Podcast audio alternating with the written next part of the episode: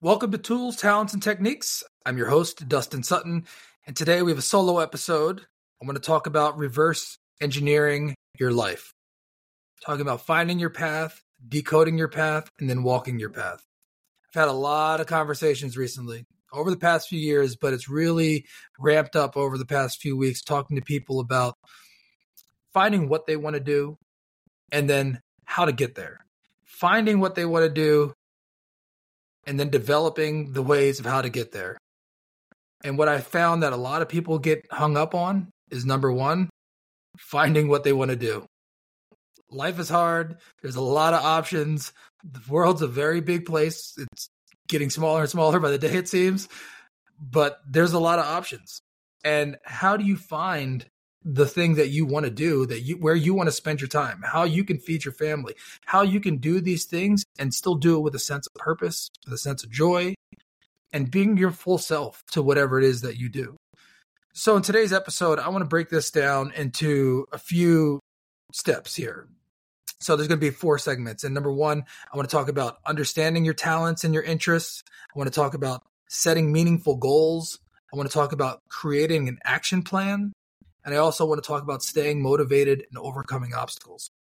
And so, number one, it really comes from a place of how do you understand your talents? How do you understand your interests? And a lot of times, I found in my life and, and my career that it seemed disjointed, where there were certain things that I enjoyed doing, but they had nothing to do, or at least it seemed like it had nothing to do with what I did on my my day to day work.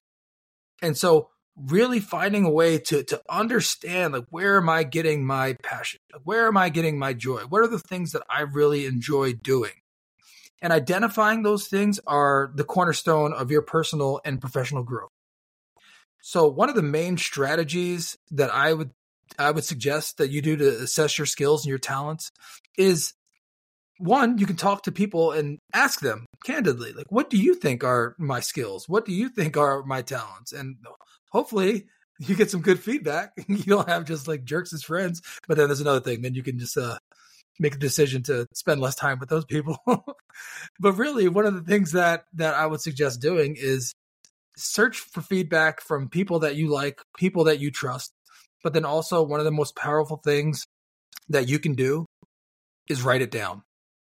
Start writing things down. Take an inventory of all the things that you like to do, that you want to do that the things that you can't help but smile when you're doing them and the people that you enjoy being around and find out what they do and find places that that overlap in your life and their life and the more you start to identify those things and write them down you're going to have you're going to give yourself you're going to give yourself sunlight to help those things grow and all the positive things that you write out there they're going to start you're going to start thinking about them you're going to start seeing those things more in your life and then you're going to start seeing other people that do those things that work in those areas and then you can start asking them well how did how did they get there?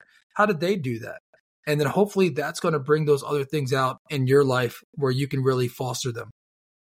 Another thing i would say is don't don't be afraid to step outside your comfort zone and that doesn't mean you have to dive headfirst into whatever the thing is but embrace new experiences, embrace new challenges, but take it one step at a time. I, I don't necessarily just jumping out of the plane or tearing the band-aid off but but you know really just start to explore those things and again write them down whether it's a journal whether it's a, a, google doc or wherever you have to put those things into the physical reality i would say to do that and then setting meaningful goals and when i talk about meaningful goals when you have that that big picture thing, the where you want to go, you can start putting up smart goals where people talk about specific, measurable, achievable, relevant, and time bound.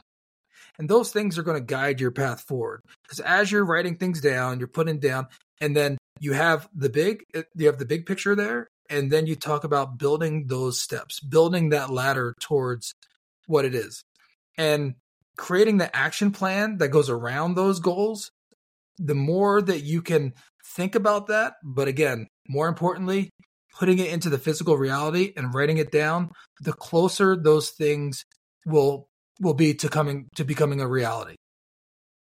So that's a big part of this. It's just think write, and then do.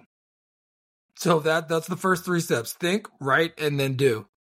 And then lastly, I would say stay motivated and overcome obstacles. And the better you do at steps one, two, and three about you're thinking deeply, you're thinking intently, and then you're writing down and you're being active and you're being consistent, it's going to be easier to overcome any obstacles, any fears, any doubts, any challenges that you face. Because number one, you're doing something that you find enjoyment in, that you enjoy doing. And then also, you have a plan. So even life is unpredictable, things are going to happen, always does, always will, but you'll have a structure to come back to. And if you need to redevelop that structure or redevelop that plan, you can always do that. But the fact that you've already thought through it, it'll be easier to think through it the next step. And the fact that you have it written down, you can always you know draw a line pointing to something out, scratch something out, do something out. And when, I'm telling you, when you look back at your plan and what you've done, it will not be a straight line. Your Google Doc will have so many edits. your journal will have so many scribble scrabbles and maybe little drawings in them. But they really are these are some of the some of the key points that I've seen people from all different industries at all different levels, senior level executives, people that you know are serial entrepreneurs that have done some amazing things, um, people that have, have done things in their personal life that really extend beyond what I'm sure any of them thought possible at first. But it all comes from taking these steps.